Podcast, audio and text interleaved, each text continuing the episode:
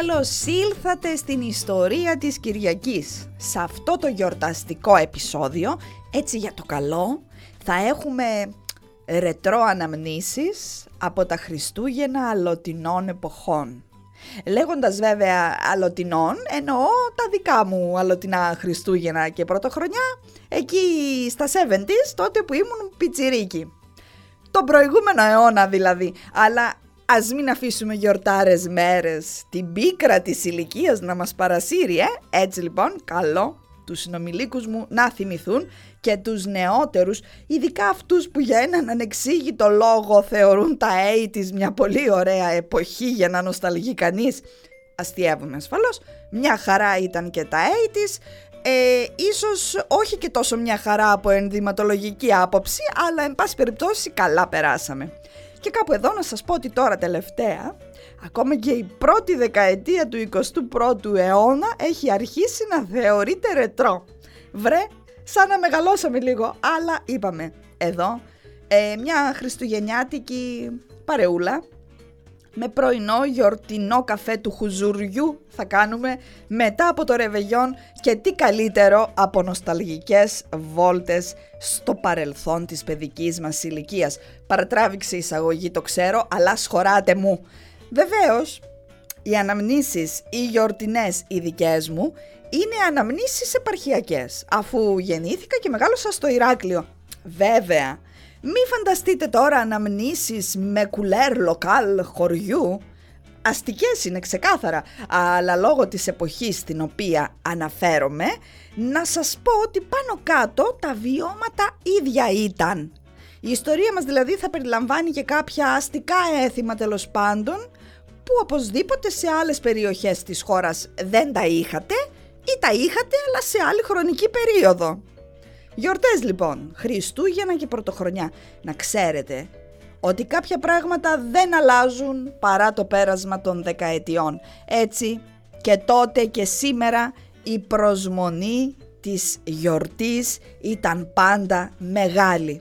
Ήταν και είναι, το ομολογώ, η αγαπημένη μου γιορτή του χρόνου. Και ο λόγος φυσικά είναι ξεκάθαρος. Αφενός αυτή η μοναδική ατμόσφαιρα, ή τόσο διαφορετική από την Πασχαλινή βρε παιδί μου, ε, και φυσικά τα δώρα.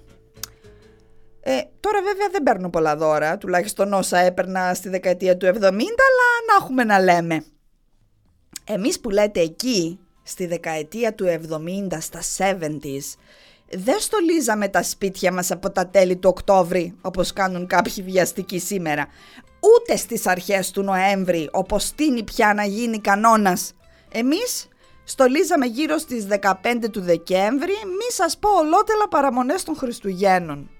Μολονότι τα πάντα ήταν τυποποιημένα, γιατί οι επιλογές δεν ήταν και πολλές τότε στο μακρινό 70 και δεν υπήρχαν φυσικά υπεραγορές και πολυκαταστήματα. Εξάλλου, μιλώντας για το Ηράκλειο, το πρώτο σούπερ μάρκετ άνοιξε στις αρχές του 80. Ε, παιδιά, Πολιτισμικό σοκ ήταν αυτό. Άλλο podcast, οι αναμνήσεις από την πρώτη μας επίσκεψη στο σούπερ μάρκετ. Τα καλούδια λοιπόν των γιορτών της διακόσμησης συμπεριλαμβανομένης ήταν πάνω κάτω τα ίδια για όλα τα νοικοκυριά. Τα δέντρα ας πούμε. Ούτε κατά διάνοια έμοιαζαν με τα σημερινά που είναι σαν αληθινά. Οι επιλογές τότε ήταν ε, δυο, δυο. Ή έλα το φυσικό που ήταν και πανάκριβο και το είχαν και ελάχιστες οικογένειες στο Ηράκλειο μετρημένες στα δάχτυλα, αντιλαμβάνεστε βεβαίως ότι μιλάμε για οικογένειες με μεγάλη οικονομική επιφάνεια. Ή έλα το ψεύτικο που είχαν οι περισσότεροι. Και εκεί οι εκδοχές ήταν περιορισμένες, στο ψεύτικο. Καταρχήν το ύψος του δέντρου. Υπήρχαν τα μικρά και τα μεγάλα, όπου τα μικρά έφταναν το ένα μέτρο ε, και τα μεγάλα το ενάμιση. Εκεί, βία. Μην φανταστείτε αυτά τα σημερινά που βγαίνουν σε καμιά δεκαπενταριά διαφορετικά μεγέθη και κανονικό θεωρείται αυτό με το 1,80 ύψος. Όχι, τα πράγματα τότε ήταν περιορισμένα. Έτσι περιορισμένα ήταν και τα χρώματά τους. Υπήρχε το ολοπράσινο, ένα αληθινά ε, τόσο ψεύτικο πράσινο σχεδόν φωσφοριζέ, το ασημένιο, επίσης τόσο ψεύτικο που έμοιαζε με το αλουμινόχαρτο της κουζίνας και ένα άλλο μίξ με πράσινα και ασημένιο ο Θεός να τα κάνει φύλλα. Πώς ήταν τώρα αυτά τα δέντρα; Ένα κύλινδρο φανταστείτε, καρφωμένο σε τρίποδο, που είχε τρυπούλες σε όλη την επιφάνειά του και εκεί έπηγε στα κλαδιά. Αυτά τα δέντρα ήταν τόσο τσουρούτικα και συφοριασμένα. Ήταν πολύ άραια βρε παιδί μου. Αλλά τουλάχιστον ήταν όλα το ίδιο. Δηλαδή δεν είχε ο γείτονας πιο τσουρούτικο από σένα ή εσύ δεν είχες πιο τσουρούτικο από του γείτονα και τα δυο το ίδιο τσουρούτικα. Είπαμε, επιλογές δεν ήταν πολλές. Δεν είχες δηλαδή να ζηλέψεις κάτι από το δέντρο τα λουνού, αφού και το δικό σου ίδιο ήτανε, άντε να ήταν άλλου χρώματος. Όσο για τις μπάλες, ε, αυτές τώρα εντάξει, κατά κανόνα ήταν κόκκινες. Ε, διαφόρων βεβαίως σχημάτων και μεγεθών, το παραδέχομαι, αλλά πάντα εύθραυστες. Κάθε φορά που ξεστόλιγες, τις στείλιγες σε κουρελάκια και χαρτάκια και έχονες και κομμάτια από βαμβάκι στα κενά για να τις προστατέψεις και κάθε χρόνο όταν τις ξετύλιγες για να στολίσεις, είχες απώλειες. Στο μεταξύ, για κάποιο ανεξήγητο λόγο, όλοι μα όλοι είχαμε και κάποιες μπάλες ρετρό, παλιές, που ανήκαν παραδείγματος χάρη στις γιαγιάδες μας ή σε κάτι μακρινές θιάδες μας από τη δεκαετία του 50 ή του 60 και συνήθως οι μαμάδες μας τρώγανε κάτι φρίκες «Μη, μην τη βάλεις αυτή, την έχω από τη γιαγιά σου ενθύμιο». Ε, γιατί τα είχαμε κι αυτά, ε; Ναι, τώρα που το σκέφτομαι, ορισμένα πράγματα δεν αλλάζουν ποτέ. Σταθερή αξία. Αυτές τώρα ήταν αληθινά κοσμήματα, βρε παιδί μου, εντελώς διαφορετικές από εκείνες τις τυπικές τις κόκκινες που πάλι είχαμε όλοι. Ήταν πολύχρωμε, ήταν πιο λεπτεπίλεπτες, πολύ vintage γενικά.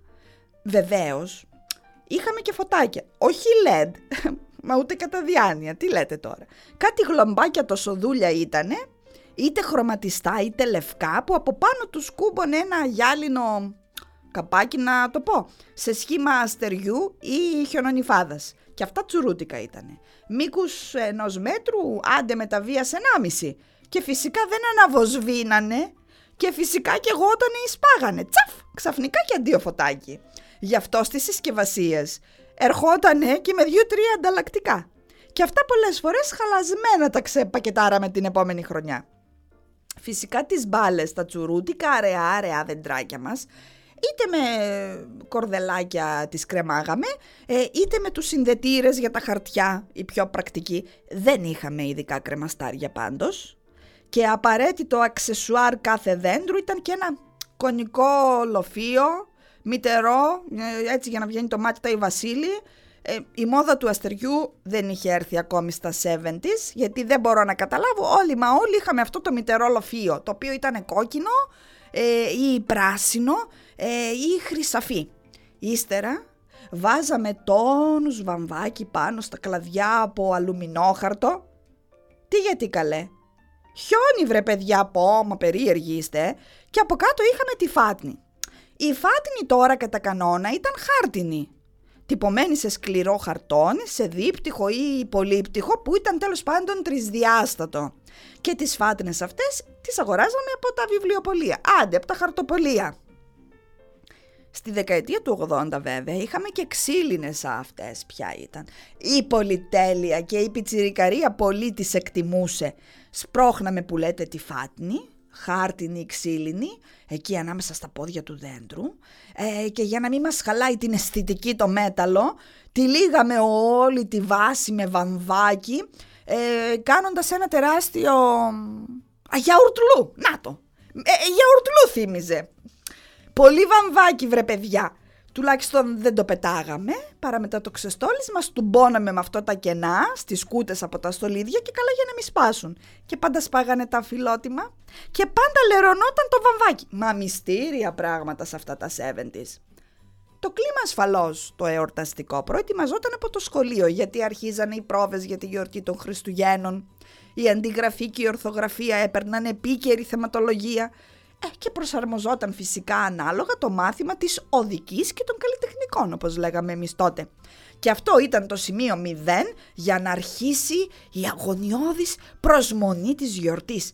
Αχ βρε παιδιά μου, μα δεν είναι ανεκτήμητη αίσθηση ανεπανάληπτη. Και από εκείνο ακριβώς το σημείο άρχιζες να σκέφτεσαι τι θα ζητήσεις από τον Άγιο Βασίλη. Γιατί βλέπετε, οι διαφημίσεις στην τηλεόραση με το βομβαρδισμό των παιχνιδιών ήταν φαινόμενο μεταγενέστερο στα μέσα του 80 και στις αρχές του 90 ως επιτοπλίστων. Εξάλλου στη δεκαετία του 70, τηλεόραση στο σπίτι να σας θυμίσω, δεν είχαν όλοι, όσο και αν σας φαίνεται παράξενο. Έτσι, δούλευε η φαντασία μας στο τι επιθυμούσαμε να μας φέρει ο Άγιος Βασίλης. Ήταν ε, και αυτό η υπόσχεση των γονιών κάθε φορά που ζητούσες ένα ακριβό παιχνίδι στα γενέθλιά σου, ας πούμε, ή με καμιά άλλη αφορμή στη διάρκεια του χρόνου. Α, όχι τώρα, λέγανε.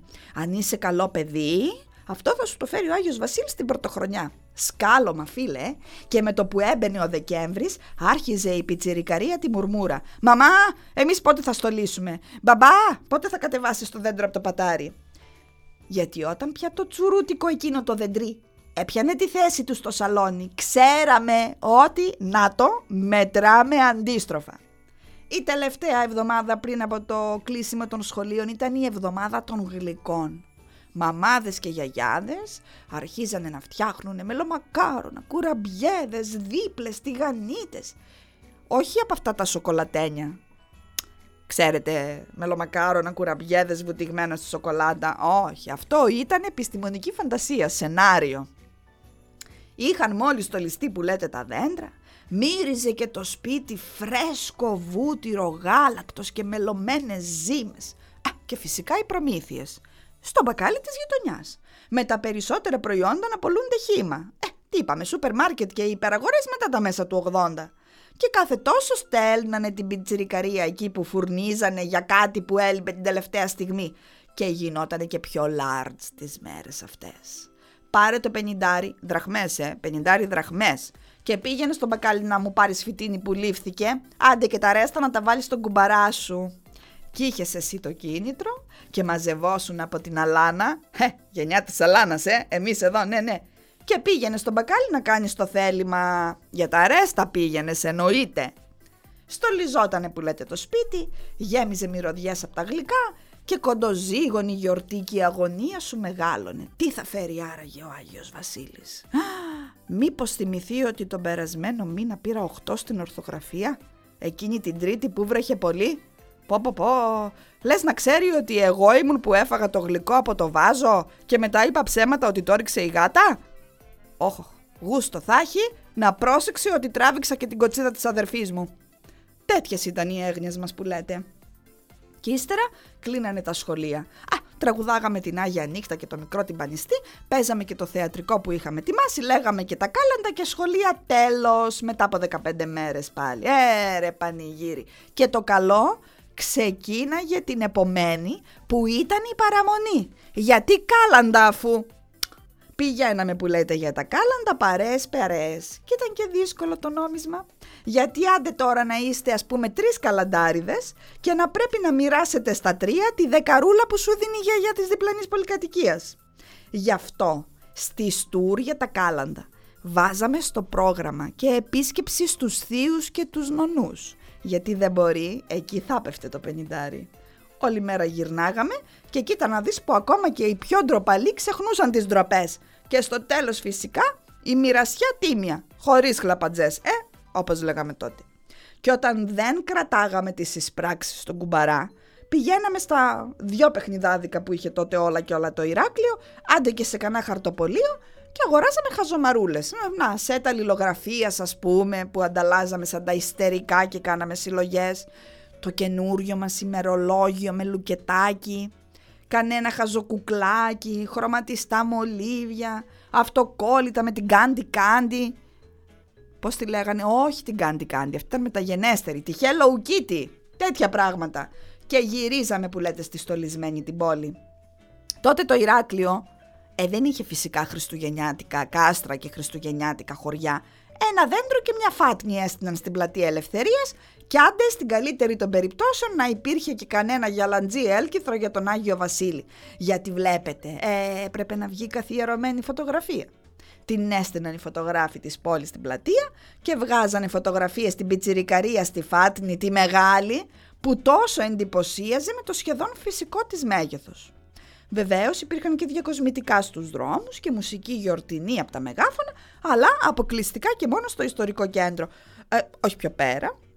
Και ασφαλώς οι καταστηματάρχες φρόντιζαν να στολίσουν τα μαγαζιά τους με φώτα και να ντύσουν τις κούκλες της βιτρίνας με τα πιο αμπιγέ ρούχα που διέθεταν. Η προπαραμονή και η παραμονή των Χριστουγέννων ήταν οι μέρες για τα ψώνια. Έπρεπε να βγούμε οικογενειακώς για να αγοράσουμε τα καλά μας τα ρούχα, ντε. Ε, και φυσικά δώρα για τους εορτάζοντες. Ε, γιατί καθ' όλη τη διάρκεια του 12 ημέρου οι επισκέψεις στα σπίτια έδιναν και έπαιρναν. Τι νομίζετε δηλαδή; Νυχτερινές διασκεδάσεις, μπουζουκλερί και τέτοια; Όχι. Το 70 διασκεδάζανε έτσι, με ανταλλαγή επισκέψεων στα σπίτια. Κάθε παραμονή Χριστουγέννων Πηγαίναμε στο Μούγερ για τα λουστρινάκια. Εμπός, μαύρο ή κόκκινο λουστρίνι με μπαρέτα. Και ήταν τέτοιος ο ενθουσιασμός μου, ειδικά μια χρονιά που πήρα κόκκινα λουστρίνια, που το ίδιο βράδυ κοιμήθηκα αγκαλιά με τα παπούτσια γιατί τόσο νούμερο ήμουν από τα γεροφάσια μου. Και φυσικά απαραίτητο αξεσουάρ, η βαμβακερή, η άσπρη κάλτσα μέχρι το γόνατο. Γιατί το σωστό, το τίμιο λουστρίνι των 70's κύριοι θέλει και την άσπρη την κάλτσα του. Δεν πάει μόνο του αυτό, και αγοράζαμε που λέτε φούστα ή φουστίνα με τυράντες, που κάμισο, πουλόβερ. Α, και αν παίρναμε και κανένα παλτό, πω, ποτέ φαρίκι ολοκληρωμένο το outfit της γιορτής. Και ερχόταν η νύχτα του ρεβεγιόν. Αυτό το χριστουγεννιάτικο το ρεβεγιόν για την πιτσιρικαρία ήταν βαρετό. Δεν είχε και τίποτα να περιμένεις την επομένη μας δίνανε με τα καινούρια μας και μας τραβολογάγανε στα σπίτια συγγενών και φίλων, όπου μας είχαν καλέσει τέλος πάντων. Εκτός και αν το ρεβεγιόν διοργανωνόταν στο δικό μας το σπίτι. Εκεί είχε άλλο κώδικα. Στην περίπτωση αυτή, τη δεύτερη, έπρεπε να στολιστείς από νωρίς και να κάθεσαι και φρόνιμος για να μην κάνεις καμιά ζημιά και να μην είσαι και στα πόδια τους όσο κάνανε τις προετοιμασίες. βαρετό ρε φίλε. Και ήταν και μια εποχή που αρκούσε μια άγρια ματιά από την άλλη άκρη του σπιτιού για να κάτσεις όχι σούζα, να μην αναπνέεις, να κρατάς την αναπνοή σου. Να τα λέμε και αυτά, ε. Όχι σαν σήμερα που λες μια κουβέντα και σου απαντάνε εκατομμία οι μπόμπυρες. Σε αυτά τα ρεβεγιόν που λέτε, Μαρτύριο η τσόχα, μωραδερφάκι μου. Τι παροξισμός ήταν αυτός. Χαρτί. Ατελείωτο χαρτί. Τρώγαμε και μετά στρώνανε το πράσινο το τραπεζομάντιλο και έπαιζαν ασταμάτητα όλοι τους. Για το καλό, βρε, όπως λέγανε, και του χρόνου να είστε καλά. Μιλάμε τώρα η απόλυτη βαρεμάρα, γιατί η πιτσιρικαρία κουτουλούσε από την ίστα. Άλλωστε, για τους πιτσιρικάδες, το highlight της βραδιάς ήταν να σε κεράσουν στο κρυστάλλινο το πιατάκι που είχε μέσα ένα κουραμπιέ, ένα μελομακάρονο και ένα σοκολατάκι τζοκόντα. Και αλλή μονός σου και δεν το κράταγε σκαλά. Γρήλωνε η μαμά από την άλλη μεριά του σαλονιού. Και καλά εκεί που πήγαινες να είχε παιδιά της ηλικίας σου. Ιδανικά και του ίδιου φίλου να έχεις και παιχνίδια να παίξεις. Αλλά αν ήταν τίποτα μεγαλύτερη στην ηλικία, που ο ένας δεν είχε κανένα ενδιαφέρον για τον άλλο, την έπεφτες κι εσύ στον καναπέ με εκείνα τα περίφημα λουστρίνια, τα οποία παρεπιπτόντως γλιστράγανε του θανατά και έριχνες κάτι παραμονιάτικους ύπνους, άλλο πράγμα. Όσο φυσικά το κουμκάνο Θανάσης και Μπυρίμπα δίνανε τα αρέστα τους, μαζί με ξηροκάρπια φυσικά και ουίσκι πρώτης ποιότητας από την κάβα παρακαλώ και απαραίτητη υπόκρουση στο όλο σκηνικό το εορταστικό πρόγραμμα με τη Ραφαέλα Καρά στην τηλεόραση. Αφάρλα μόρε κομίντσα του και πώς το λέγανε το άλλο, τζέρο τρε τζέρο τρε, κουάτρο τσίνκου εσέ. Μα τι αναμνήσεις μου έρχονται.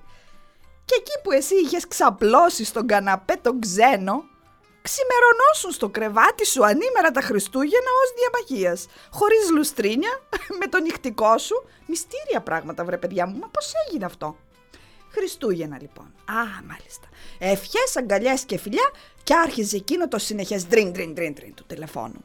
Παίζει όλο το Ηράκλειο και τα περίχωρα να έπαιρνε στο σπίτι μας για να ευχηθεί. Και μετά κατά το απόγευμα τη στείναμε κι εμείς πάνω από το τηλέφωνο με την ατζέντα της οικογένειας και τον τηλεφωνικό κατάλογο. Μια κουμουτσανά, ε! Για να πάρουμε και να ευχηθούμε κι εμείς στους φίλους. Μα ολόκληρη τελετουργία το σκηνικό σας λέω. Το γεύμα φυσικά που είχε προηγηθεί ήταν πανηγυρικό, εορταστικό, με τα ψητά του, τα κρασιά του, τις μυζήθρες του, όλα τα καλούδια. δεν ήταν μόνο Χριστούγεννα. Γιόρταζε και ο μπαμπάς βλέπετε. Εξάλλου εμείς εδώ στην Κρήτη, Μανόλιδες και Χρήστους, ανήμερα των Χριστουγέννων τους γιορτάζουμε, όχι στις 26. Και από το απόγευμα και μετά, άντε πάλι ξανά μάνα τα ίδια, να βάλουμε τα καλά μας, τα λουστρίνια φυσικά. Με τις κάλτσες μέχρι το γόνατο, γιατί θα περιμέναμε επισκέψεις. Τα σαλόνια στα 70s ήταν ανοιχτά και στις ονομαστικές γιορτές δεν υπήρχαν καλέσματα. Όποιος ήθελε ερχόταν και ερχόταν και πολύ. Και το κράταγες κιόλας. Α, ο Τάδε δεν ήρθε στη γιορτή μου. Ε, και εγώ του Αγίου Τάδε δεν θα πάω να του ευχηθώ. Και ερχόταν οι φίλοι και κοίτα τώρα να δεις. Που οι περισσότεροι κρατάγανε ανθοδέσμες με γλαδιόλες ή ποτά για δώρο. Μα ούτε ένας. Ένα τόσο δά κουκλάκι για το παιδάκι. Μα τι μυστήρι οι άνθρωποι αυτοί μεγάλοι. Δεν το ξέρανε ότι στο σπίτι που πάνε είχε μικρό παιδί. Τουλάχιστον οι συγγενείς όλο και καμιά σοκολάτα από εκείνες τις τεράστιες ή κανένα βιβλιαράκι φέρνανε. Ναι ρε φίλε, ουίσκια και λικέρ, με αυτά τη βγάζανε, τυλιγμένα σε χαρτί γελιστερό και φιόγκο χρυσαφί. Τι να τους πεις, κανένα τάκτ. Το ίδιο ακριβώς σκηνικό και την επομένη των Χριστουγέννων. Βλέπετε, και οι φίλοι πολλοί και οι εορτάζοντες πολλοί, δώσ' του ξανά τα λουστρίνια, τα τυλιγμένα ουίσκια με το φιόγκο και οι κόκκινες γλαδιόλες στα ανθοδοχεία. Και μετά, ε, μετά από τις 27 του Δεκέμβρη, άρχιζε η ωραιότερη περίοδος όλης της χρονιάς. Βλέπετε, κοντοζήγωνε πρωτοχρονιά. Και πρωτοχρονιά ίσον Άγιος Βασίλης. Τι λέμε τώρα; Εκείνη την υπερένταση ρε παιδιά της παραμονής. Ακόμη τη θυμάμαι. Χώρια που παίζει να ήταν και η μοναδική βραδιά που πήγαινα για ύπνο αγόγγιστα και πίεζα και τον εαυτό μου να κοιμηθεί γιατί ήταν και εκείνη η ρημάδα, η απειλή στην περιραίουσα ατμόσφαιρα. Αν δεν κοιμηθείς δεν θα έρθει. Πω, Μόλις πάταγε η 27η Δεκεμβρίου το πρώτο μου μέλημα ήταν το γράμμα στον Άγιο Βασίλη με τη λίστα μου. Ε, τι νομίζετε πως μόνο ένα θα ζητούσα; Δυο, τρία κάθε φορά και το καταπληκτικότερο όλων, καλέ δεν θα το πιστέψετε, τα έφερνε. Όχι μόνο αυτά που ζητούσα, αλλά και παραπάνω. Ναι, ο καλός μου. Τέλος πάντων, να τα πάρουμε με τη σειρά. Έγραφα που λέτε τη λίστα, ε, το γράμμα μου ήθελα να πω, και το παρέδιδα στους γονείς για να ταχυδρομηθεί. Απορούσα βεβαίως, μωρέ, πότε πρόλαβε να πάει με το ταχυδρομείο; Στην Κεσάρια, να το διαβάσει ο Άγιος Βασίλης, να πάει να βρει τα παιχνίδια να τα αγοράσει και να μου τα φέρει. Και μένα και εκατομμυρίων άλλων παιδιών. Αλλά είπαμε, το μυστήριο των Χριστουγέννων. Και ερχόταν αυτή η ευλογημένη η παραμονή. Το πρωί ασφαλώς είχε δεύτερη τουρ για τα κάλαντα. Το ίδιο σκηνικό με την παραμονή των Χριστουγέννων. Και μετά, α, το πανηγύρι ξεκίναγε από το απόγευμα. Στο Ηράκλειο τότε, παραμονή πρωτοχρονιάς, γινότανε στο κέντρο πόλεμος, διότι παραμονή πρωτοχρονιάς στο Ηράκλειο σήμαινε ροπαλιές. Ναι, ναι καλέω, δεν παραμιλώ. Πώς κάνετε εσείς στην Αθήνα την Τζικνοπέμπτη στην πλάκα; Ή τουλάχιστον κάνατε, δεν ξέρω ακριβώς αν το έθιμο υφίσταται ακόμη. Στο Ηράκλειο πάντως να σας πω έσβησε πάει χάθηκε.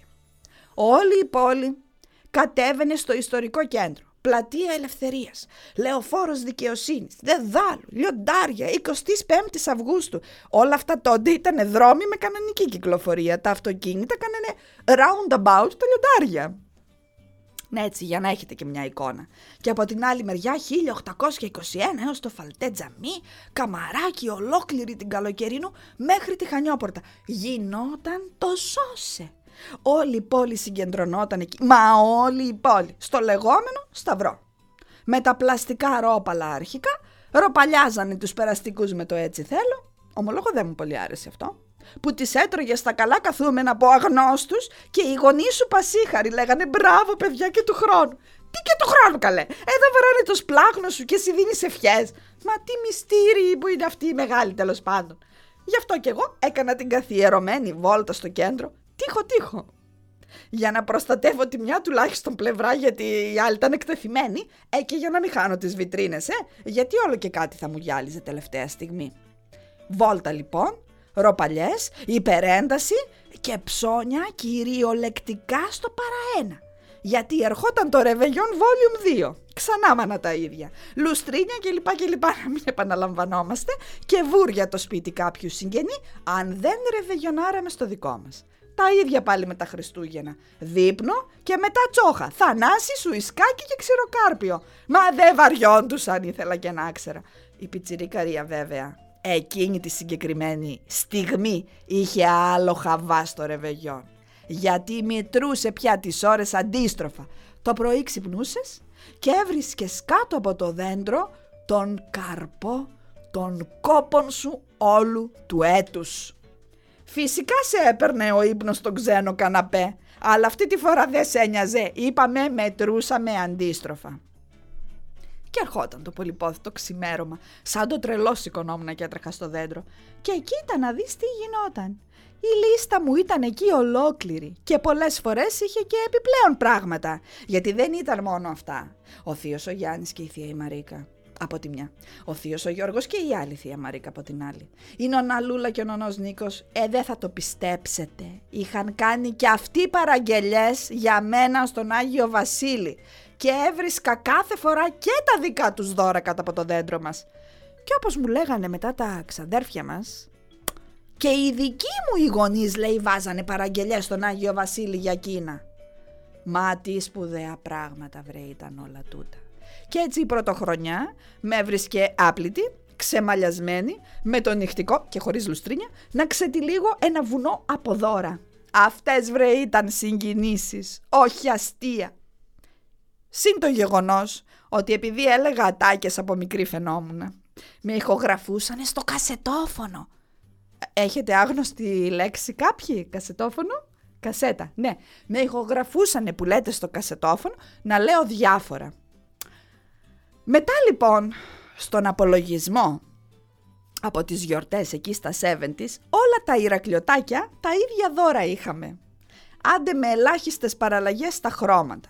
Δηλαδή, κούκλες με εκείνο το δισκάκι στην πλάτη που σου λέγανε παιδικά τραγουδάκια και σε φωνάζανε «Μαμά και έλειωνες εσύ». Ναι.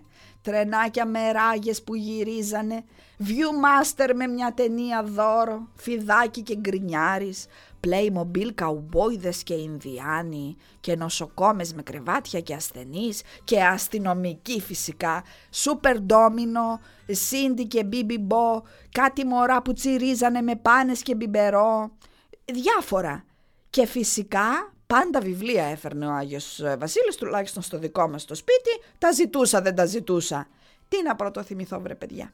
Βέβαια μην φανταστείτε ότι η ποικιλία ήταν η σημερινή υπήρχαν αρκετά παιχνίδια, απλά ήταν όλα τα ίδια. Και έτσι σχεδόν όλοι είχαμε τα ίδια ακριβώς. Αν βρεθείς σε συζήτηση με σημερινούς πενιντάριδες και να λένε για τα παιχνίδια της παιδικής τους ηλικίας, θα έχουν όλοι το ίδιο. Είμαι σίγουρη. Και μετά το πρωτοχρονιάτικο γεύμα, πάλι πανηγυρικό, εορταστικό, με τα ψητά του και τα γιουβέτσια του και τα παστίτσια του και τα έλα τώρα επιτέλους να φας, άσε το κανείς δεν θα στο πάρει. Άρχιζε η τουρ στα συγγενικά σπίτια για τις ευχές, τα ποδαρικά και τις καλές χάρες. Mm. Παππούδες, θείοι και νονοί δίνανε και εξακολουθούν και σήμερα να δίνουν την καλή τυχέρα στα παιδιά της οικογένειας. Χρήματα δηλαδή που μπαίνανε στον κουμπαρά ή συμπλήρωναν τα ποσά αν ήθελες να αγοράσεις κάτι πολύ σπουδαίο και ξεχωριστό και μάζευες λεφτά. Και ύστερα ξεκίναγε ένας καθημερινός μαραθώνιος παιχνιδιού μέχρι τα φώτα και όταν έφτανε πια τα Γιαννιού πέφταμε σε μελαγχολία. Γιατί ό,τι ζήσαμε ζήσαμε και τα σχολιά ανοίγανε και το χειρότερο απ' όλα έδειχνε το ημερολόγιο 7 του Γενάρη ξεστόλιζε το δέντρο. Τέλος. Τέλος. Όχι να φάμε όλο το Γενάρη και βλέπουμε. Όχι. 7 του Γενάρη, ξέρετε, βαμβάκια και τα λοιπά, πατάρι, γεια σας, του χρόνου πάλι. Αυτά φυσικά όλα ως ε, πιτσιρικαρία, γιατί μεγαλώνοντας, νεολαίοι δηλαδή πια έφηβοι, και καθώς προχωρούσαν και τα χρόνια και πατάγαμε πια στα όψιμα τα 80's και στις αρχές των 90's, περιμέναμε βέβαια τις γιορτές για τα δώρα, αλλά τότε τα γούστα είχαν αλλάξει. Πλέον δεν την πέφταμε εξαντλημένοι στους ξένους καναπέδες, αλλά κοιτάγαμε τα ρολόγια πότε θα πατήσουν μεσάνυχτα. να φύγουμε από εκεί, να πάμε να βρούμε την παρέα μας στις δίσκο και τα μπαράκια, άλλοι καιροί, άλλες ηλικίες. Η ενηλικίωση βλέπετε έχει άλλους καημούς και άλλες προσμονές. Χριστούγεννα λοιπόν σήμερα. Κάντε κι εσείς την αναδρομή σας στις γιορτές των παιδικών σας χρόνων και που ξέρετε, αν είστε καλά παιδιά και έχετε πληρώσει την εφορία και το ρεύμα σας, μπορεί ο Άγιος Βασίλης την άλλη Κυριακή να σας φέρει δωράκι στο δέντρο σας. Χρόνια σας πολλά!